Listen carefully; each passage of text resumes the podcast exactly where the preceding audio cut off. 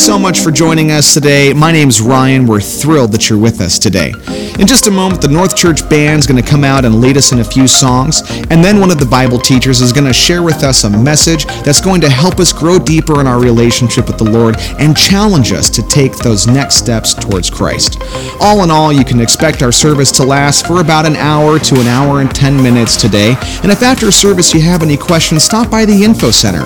There are happy volunteers would love to connect with you and answer any questions that you may have. Also, don't forget to check out the coffee bar. There we have a huge variety of hot drinks and cold drinks and tasty pastries for your enjoyment, and it's all supported by your generosity.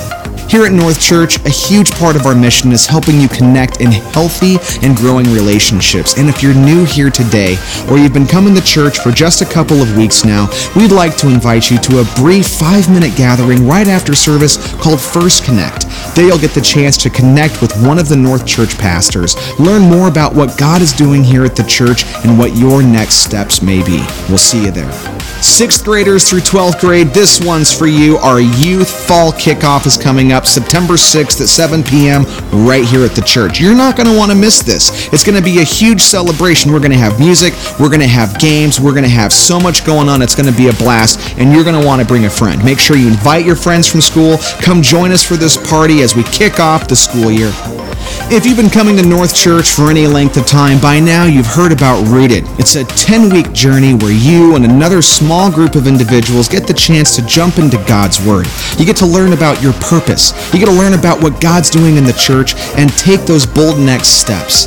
If this is something that you haven't gone through before, I encourage you to go check out our website in the Rooted section. There we have a tremendous collection of stories of people's experience going through Rooted, and with over 600 people here at North Church that have gone through Rooted, hop out in the lobby after service and ask anybody at the info center or anybody that's gone through Rooted what their journey was like. We look forward to you praying about this and considering this. Registration is open right now and it closes September 12th. Those are all the announcements that we have for you today. And if after service you're in need of prayer, please step forward. Members of the church and members of our prayer team would love the opportunity to agree with you in prayer.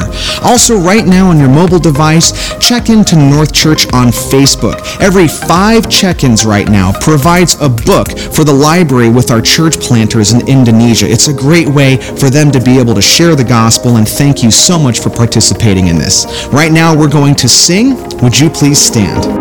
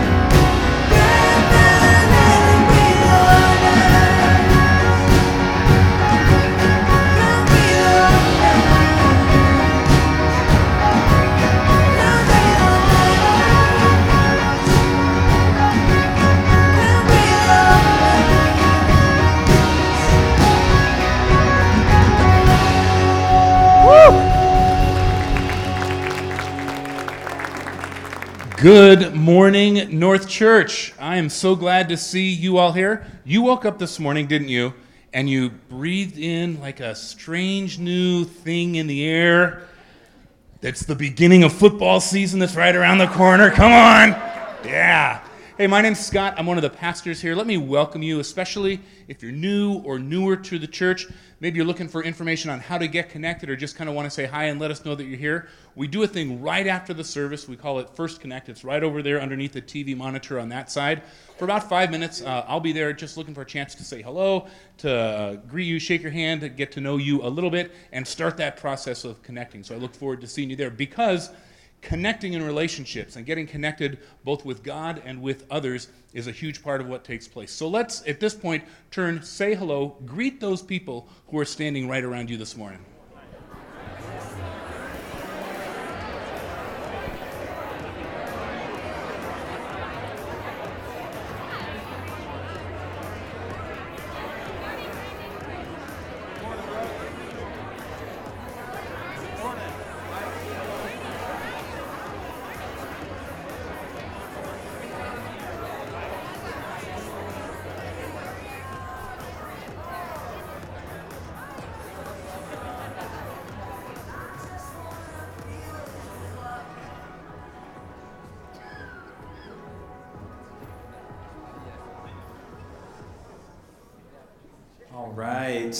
Well, hey guys, my name is Zach, and I'm the creative arts pastor here at the church. And uh, it is my pleasure this morning to tell you a little bit about these guys. Here at the church, we really value um, leadership development and sending leaders out. And uh, this is Adam Ashley and their kids, Isla, Emmy, and Cohen. And they've been with us for almost two years now in our creative arts residency program. And Adam came all the way from the west side, and he has been doing a fantastic job leading worship and making videos and doing all kinds of great stuff here at the church. And a lot of you probably know them and have uh, been a part of the ministry that they've been involved in here. And Ashley's been pouring out to a lot of girls here in the in the church as well. So they have been placed and hired at a church over in Everett just recently, which is a part of the sending out piece of this residency that we have. So they're going to be at Refuge Foursquare Church, and Adam's going to be the worship pastor, and I think Ashley got hired as uh, an admin at the church as well. So that is so awesome. We get to celebrate this morning. How cool is that? So, if you haven't got a chance to meet them, they're going to be here for one more week. Adam's going to lead us in worship next week. So that'll be cool. Say hi to them, give them a high five before they go. Um, but this morning, I thought maybe as a church, we could just send them out well and let's just pray for them as a church. And um, yeah, we'll send them out. Lord Jesus, we just come before you this morning and we're so thankful for this family that came and sacrificed so much to be here, Lord. That they've given back and they poured out. God, we pray that as they move into this new assignment, Lord, this kingdom assignment, that you would bless them and you would pour out in their lives, Lord, that you would make this move easy and uh, you'd bless each and every one of their kids, God. Lord, that you'd give Adam and Ashley a heart for this new church and these people in this church, God. Lord, that you'd make everything they do there so fruitful. And Lord, we're so jealous that they get to bless this church, but so thankful, God. We just pray this in your name. Awesome. Well, would you give it up for these two?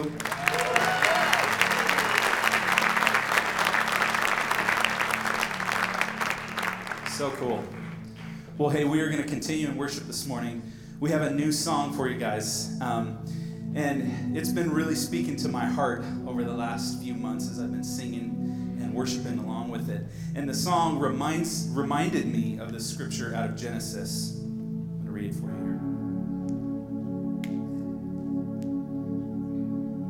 It's where Abraham has been longing for a child. He's 76 years old. He's been praying and begging God for a child. And in, in that place of pain and brokenness and really longing for this child, it's where God speaks to him. And he says, here in Genesis 15, he says, and he brought him outside. This is God and Abraham. God brought him outside and said, Look toward heaven and number the stars, if you are able to number them. Then he said to him, So shall your offspring be. And he believed the Lord and counted him as righteous. And I can only imagine in that moment, Abraham was excited to know that he was going to have a child. Um, but God didn't only say, not only are you going to have a child, but you were going to birth a nation. Um, Abraham was 76, and it wasn't until he was 100 that God fulfilled that promise. 25 years later. And I can imagine if I were Abraham, that for 25 years I would be doubting, I would be hurting, and I'd be wondering, God, was that you? Did you really speak that to my heart, or was that just me thinking that? But I'm sure Abraham had to look back and remember who God is that He's a God who loves us, He's a God who fulfills His promises, that comes through for us. Abraham had to have faith, and then God fulfilled His promise to Abraham. And this morning, we're going to sing this song that speaks so closely to that. We're going to sing it in faith. So let's let's do that just now.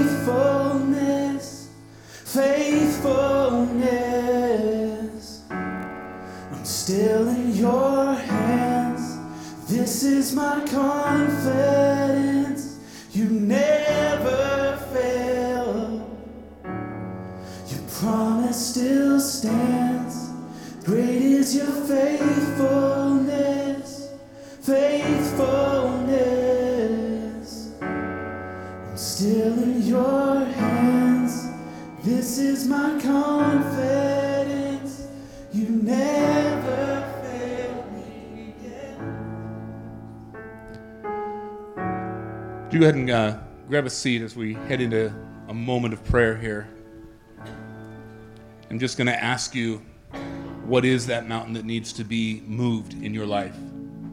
That place of need, that impossible situation, that thing that's not going to work out unless God comes through. He's in the business of moving mountains, and it's in the place of prayer that we meet Him, where we get to open our heart to Him and talk to Him about our sense of need, where we get to tell Him that we trust Him and we rely on Him and we depend on Him. And it's in that moment of prayer very frequently that God speaks to us and allows His grace and peace to descend on us as He speaks that word of hope and encouragement that that mountain will be moved. So I'm going to invite you into these next few moments. Spend them right where you're seated, speaking to God, sharing your heart with Him, spending these few moments that we have. Let's pray.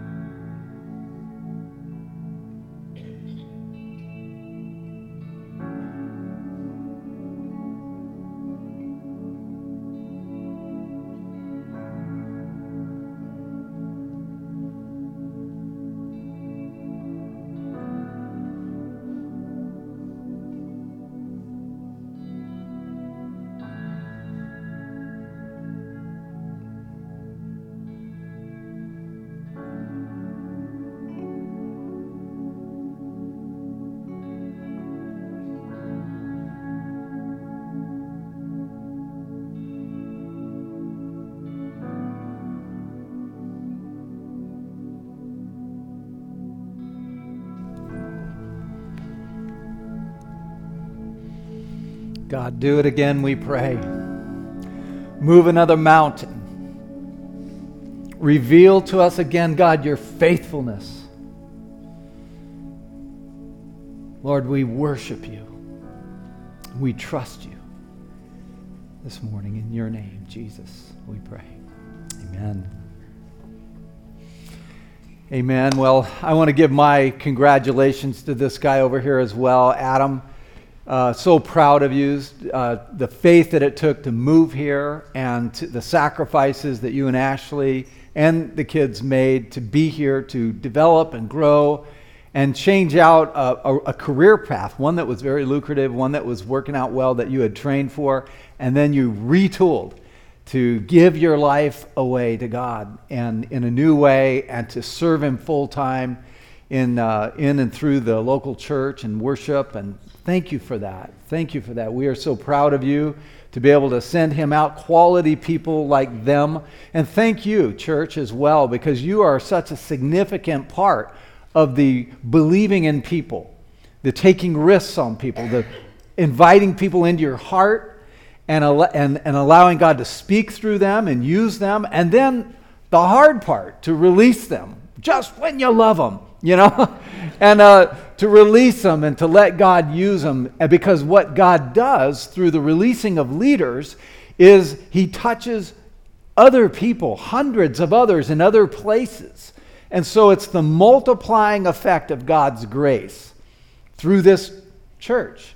So thank you for believing in leadership development, eh, development and identifying and developing and then releasing, which is the hard part, those leaders so that God's grace is multiplied throughout Spokane and Washington and the world.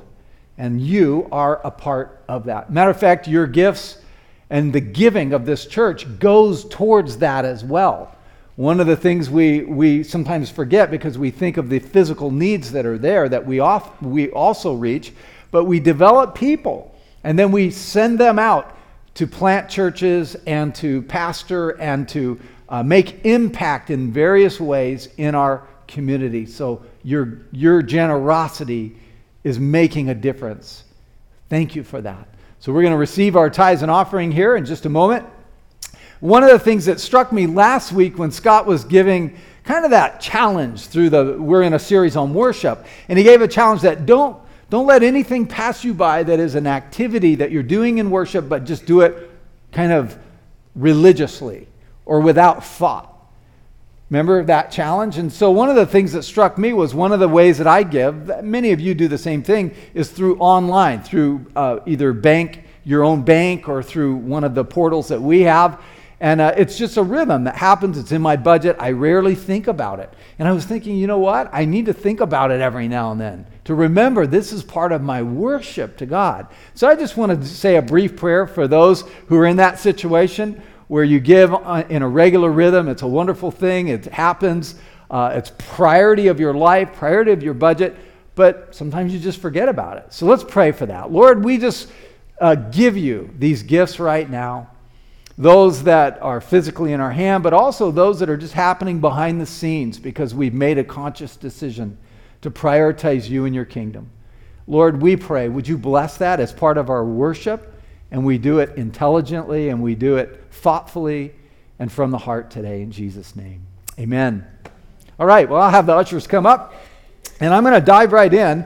Uh, Pastor Scott kicked us off on a brand new series this past week called The Art of Worship. And so we're going to talk more about worship. And I love I love worship. I love the fact that we're doing this series and and uh, just this being such a worshiping church too, that uh, God has just put the heart of worship within us as a church, and I love that because worship is both a duty and a privilege. And when we gather to worship, we're not here just for ourselves. We're here for God. He is the center of our worship, and He's the reason that we do it. I, I don't know about you, but when I come here, I love the fact that I often leave encouraged and inspired, but that's not the heart of worship. It's not how I feel or how you feel. I can come in, and you often come in in the same way where you're discouraged or down. And if we wait until we have the right feelings to worship God, then we won't worship Him very often. Because it, it, it's a decision of the will to say, I don't care how I feel, whether I'm on a mountaintop or in a valley, I'm coming to worship God, to gather my thoughts and gather my fears and gather my, my, my concerns and my anxieties and submit them all at the foot of the cross and just to worship God for who He is. Worship leader and songwriter Graham Kendrick said it this way He said, Worship has been misunderstood as something that arises from a feeling which comes upon you. But it is vital that we understand that it is rooted in a conscious act of the will to serve and obey the Lord Jesus Christ. I like that because if we're waiting for something to come upon us before we make the decision to be a worshiper, then you might wait an awful long time. And so it's an act of the will, it's an act of faith. And we worship and serve and obey the Lord Jesus Christ, not because of a feeling. Jesus said it this way He said, And you shall love the Lord your God with all your heart, with all your soul, with all your mind, and with all your strength. And I love that because worship, as Scott said last week, it involves and includes your whole being. And we're complicated, aren't we? We're made up of, of, of spirit and soul and heart, mind, and strength. And God says, Yeah, all of that. Worship me with all of it. And I love, I love worshiping God in, in spirit. It's an important part of our worship that we come to Him, we come to Him and we don't, we don't control how it will come out. For example, we were worshiping with that new song, and it hit me. Just God's faithfulness. God's faithfulness in the past and what He's yet to do.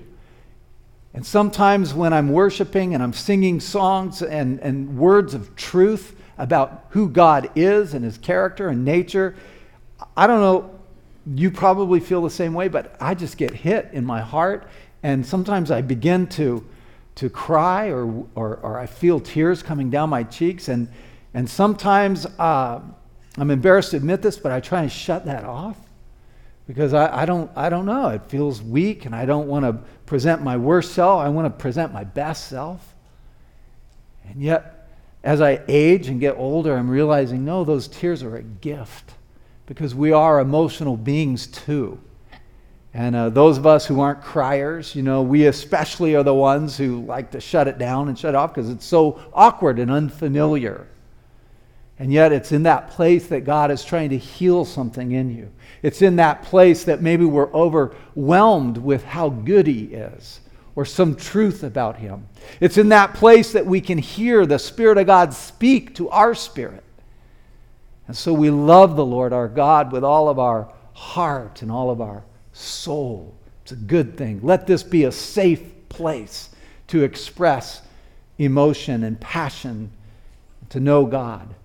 Let's not shut it down and shut it off and try and come across dignified and, you know, our best self. Jesus said, You shall love the Lord your God with all your heart, all your soul, but with all of your mind too. With all of your mind and all of your strength. To love him includes your thinking, your, the process of thinking. Those of you who are critical thinkers in the room, good news for you. You don't have to check your brain at the door.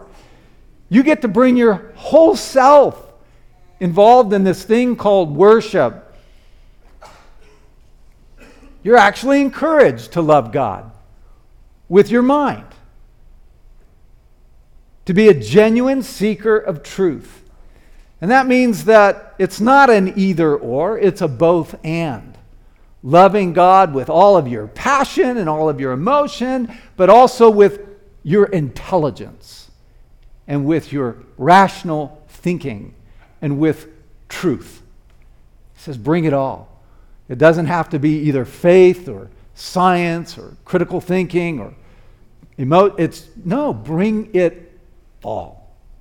Last week, we talked in John chapter 4, and I'm going to continue there. So if you have a Bible, open it with me. John chapter 4. We're going to stay in that passage for a little bit this morning.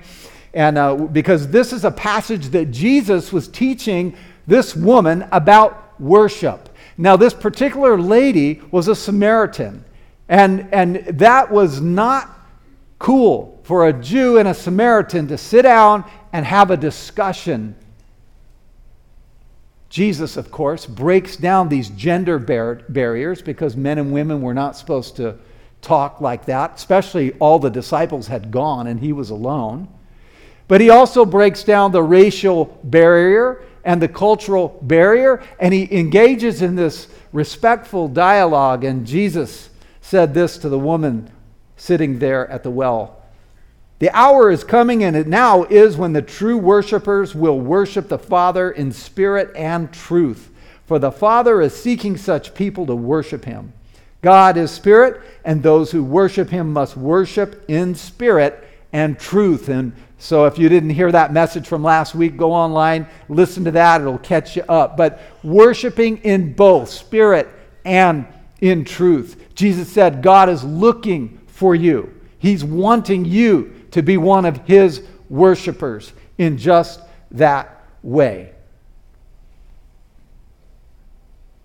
But it's not just spirit, it's truth too. And it's not just the truth I fabricate, it's the truth that God has already revealed. Before we came to Spokane, our family lived in Prescott, Arizona. And uh, any Arizonans here? A couple? Yeah, I see a few hands. Good, good. Uh, Prescott, center of the state, more towards the northern area, northern Arizona. It kind of has that vibe. And uh, in northern Arizona, Flagstaff, Prescott, but specifically Sedona, it's known as the New Age capital of the world. And so thousands of people will descend in this area of Sedona and Flagstaff and, and, and kind of gather to, to be amongst the rocks and the energy vortex that is supposedly there. kind of similar to what's going to happen here tomorrow down in Oregon. You know, a million people supposed to go to Oregon. Any of you have your glasses ready to go? Got your gla- got got those special solar glass? Well, you can rent those out now because they're hard to find.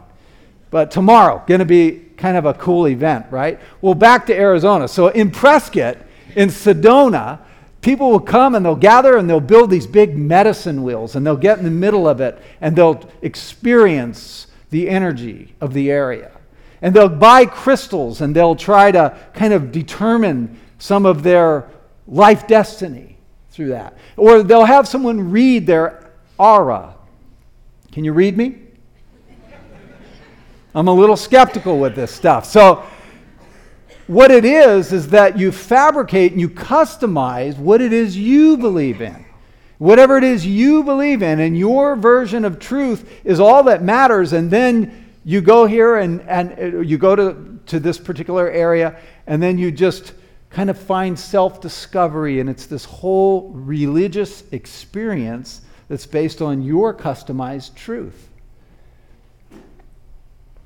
The problem with that is that Jesus said we've got to worship the Father in spirit and in his truth.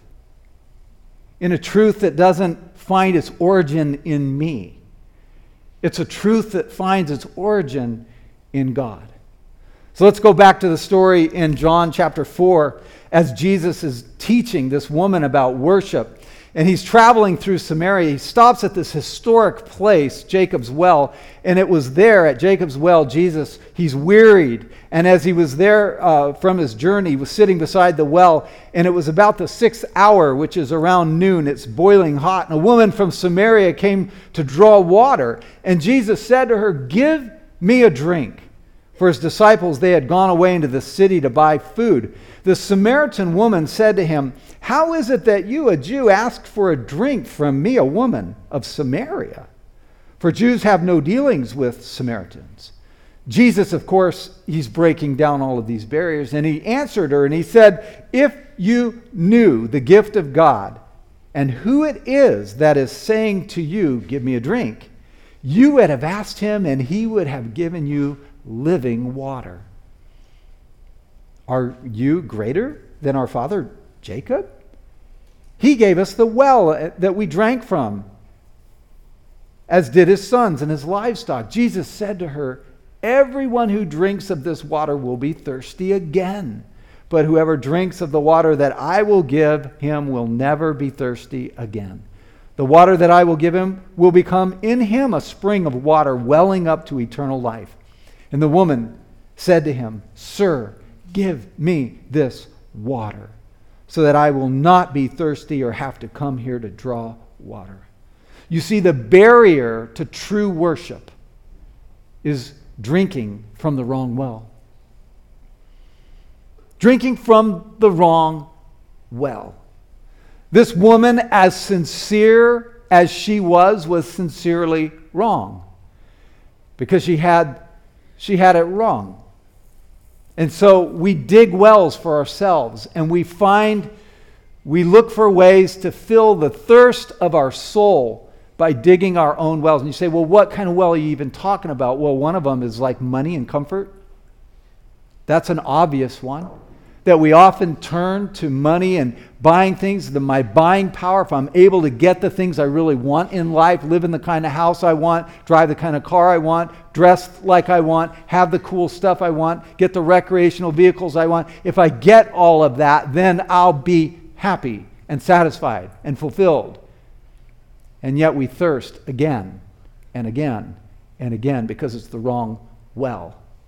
Or maybe it's the well of relationships and sex. You know, we, we think that some other person will make me happy. That if I'm in the right relationship with a person, then that person will meet my deepest needs and we will complete each other, right? Or, or having sex, that if I have sex, then we bond in that way. And it doesn't even have to be a person, right? It could be like an image on a screen that that'll take care of me, that I thirst and I'm, I'm, I'm dissatisfied on the inside. And, and so my soul is weary and we turn to those things. This woman, in the, the woman at the well, did that. Matter of fact, Jesus says later in the passage, you, you've been actually married five different times to five different people, and you're living with your boyfriend right now. She was in that situation. That was the well she was digging from was, man, I, a, a man will make me happy.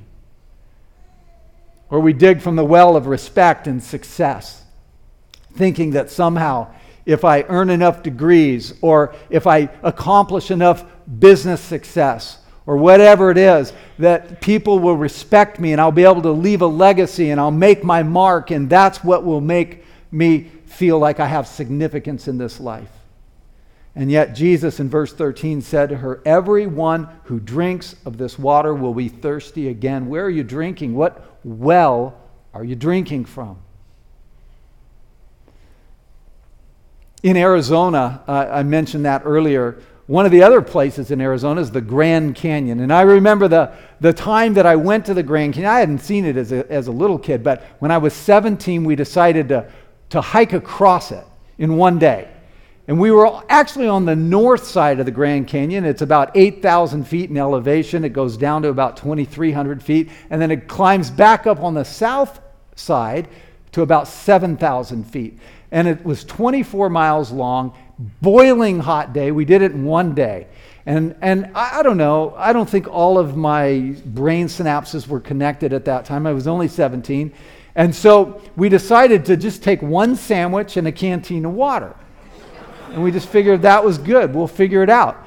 And so we take off and we get down to the very bottom. And, you know, downhill went pretty well.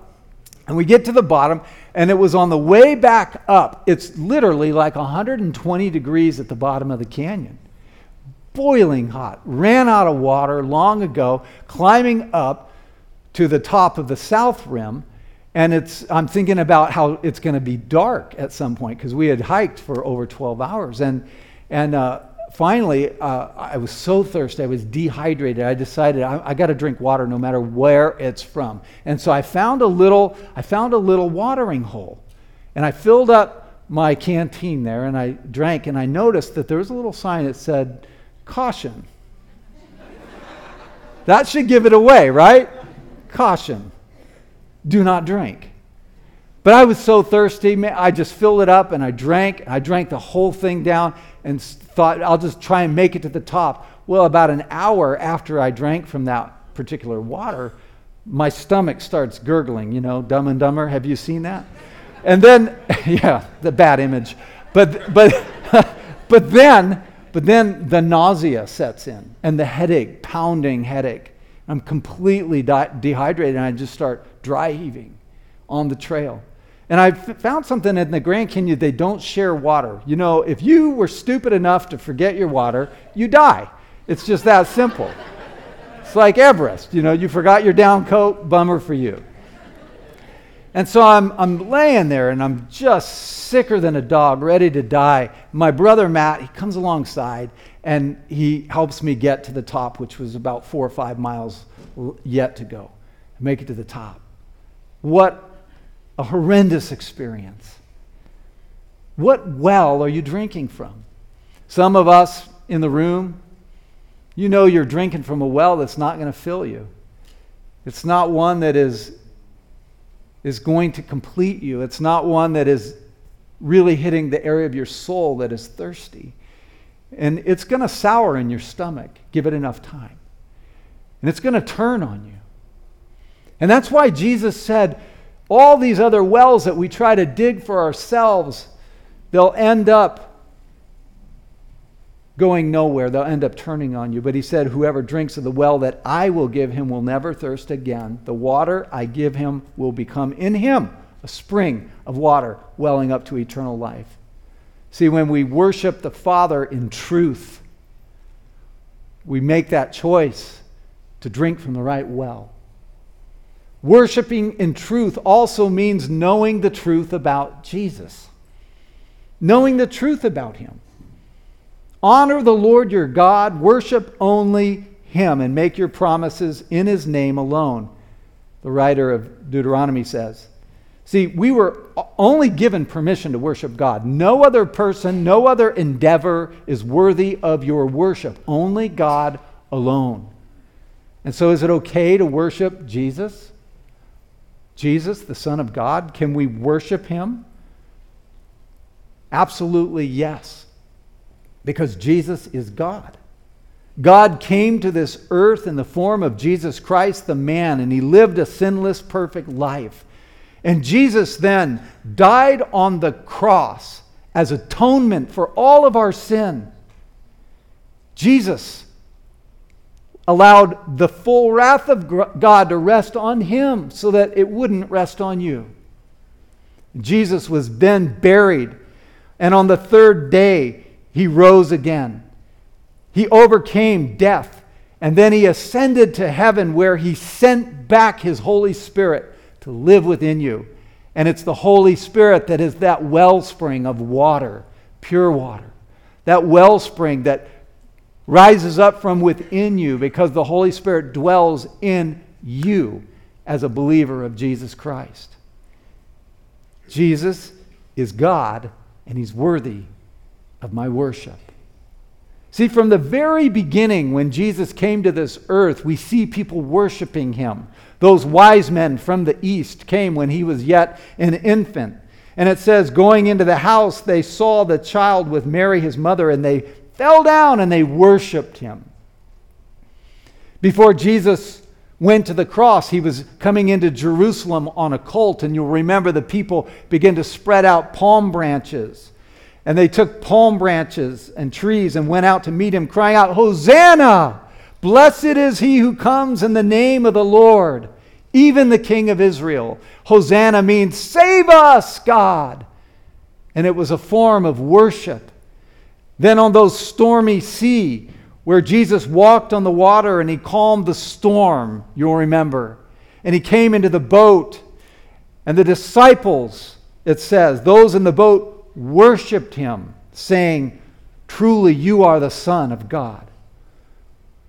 We worship God, and so we worship Jesus. The truth about Jesus is he is God, and he is worthy of our worship.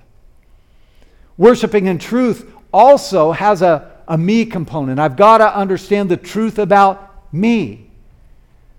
And one of the truths, one of the fundamental and important truths about me is that my heart is deceitfully wicked, and above all else, who knows it? As Jeremiah said. That I often think thoughts that are not so great, and my motives can be mixed, and my actions can be duplicitous. I must realize my own propensity to compromise the truth and go my own way, to rebel against God, and to justify my own actions.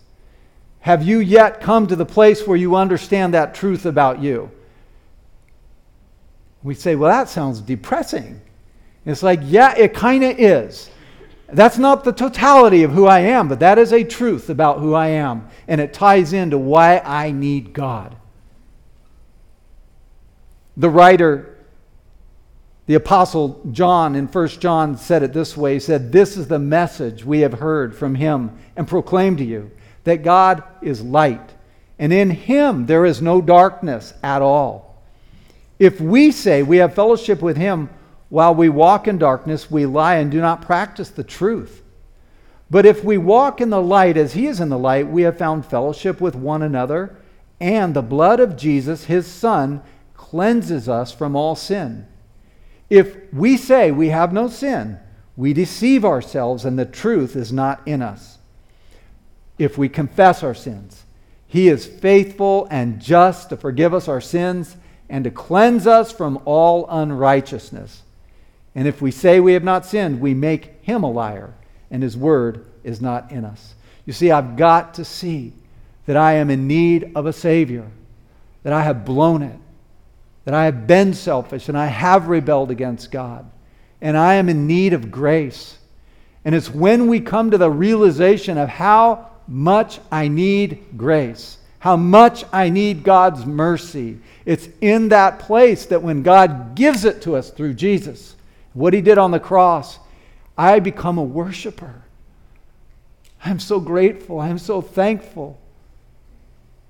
I'm overwhelmed with how good he is. Have you been overwhelmed with how good he is, in spite of often how corrupt we can be? To be the kind of worshiper God is seeking, I've got to live in the truth. I've got to walk in the light. I've got to be honest with myself and honest with God and honest with others. And I've got to deal with my sin. And the way that I deal with it is not just some self improvement plan, it's by going to God and asking in humility for forgiveness and changing, by the power of His Spirit, changing. Worshipping in truth has one last thing I want to bring up, and that's knowing the truth found in God's Word. We got to know the truth about Jesus. We got to know the truth about ourselves and be honest with that and know that there's good news that comes out of that. And then we've got to know the truth that's found in the Bible, in the Word of God. See, if worship involves obedience, which it does, how will you ever know that you're pleasing to God if there is no truth you can count on? if your truth is equal to my truth and equal to someone else's truth, and there is no absolute truth, and just be, be true to your own truth, and if that's where it's at, then there are no common values. There is no, there is nothing that holds us together. And there is no way to ever know whether we're pleasing to God and walking with Him. And that's why God gave us the Scripture. He gave us as a gift the Word of God. Preserved to give us encouragement, to instruct us, to help us know when we're blowing it, to turn back to Him, to receive insight, wisdom, discernment, and to know how to rightly live. Evidence for the Bible can take on many forms. There is, for example, physical evidence. We have copies of the manuscripts, and throughout history, these copies show that the Bible has been transmitted accurately. Despite some common skeptical claims that the Bible has often been changed through the centuries. The physical evidence tells us a different story. The New Testament records are incredibly accurate. There are minor differences in manuscripts that are called variants, but none of these variants impact or change key Christian beliefs or claims. Other physical evidences include archaeological finds, and if you're interested, make sure and pick up an archaeological study Bible because within the notes of that particular Bible and articles, it documents how archaeology has again and again proven that the Bible does correspond to historical accuracy. There are other kinds of evidence as well. The fact that the Bible was written by 40 different authors, it's 66 different books over the course of 1,500 years, and yet it has one solid theme. The theology is intact, it's consistent from cover to cover. The Christian worldview is robust, reasonable, and grounded in history. And trusting the Bible as God's Word is a rational and intelligent thing to do. John chapter 8, Jesus said to the people who believed in him, He said, You are truly my disciples if you remain faithful to my teachings. Now, where are the teachings of Jesus that we're to be faithful to? They're, they're found right here in the scripture. He said, If you're faithful to my teachings, you will know the truth, and the truth will set you free. The truth is found in the teachings of Jesus. They're recorded in the Bible, and Jesus offers you and me freedom. Freedom. Freedom from drinking out of the wrong well, freedom from relationships that will never fulfill us, freedom from all of the various vain pursuits, freedom to know the truth, to engage our mind, our soul, our heart, our strength in knowing Him. I've asked the worship team to come back up and lead us in a song that's uh, it's based on the Apostles' Creed. It's not a word for word of that, but it's based on that. And that Apostles' Creed is, is, is unifying to the body of Christ at large because it focuses on the truths of Scripture that bind us together, that we live out our faith. And so the truth about God that Jesus is God, the truth about myself, that I'm in need of a Savior, the, the truth about the Scripture, that I can base my life on it, and that I become a worshiper in soul and spirit with my mind. And we worship passionately and we worship intelligently. Would you stand with me as we sing these truths of Scripture?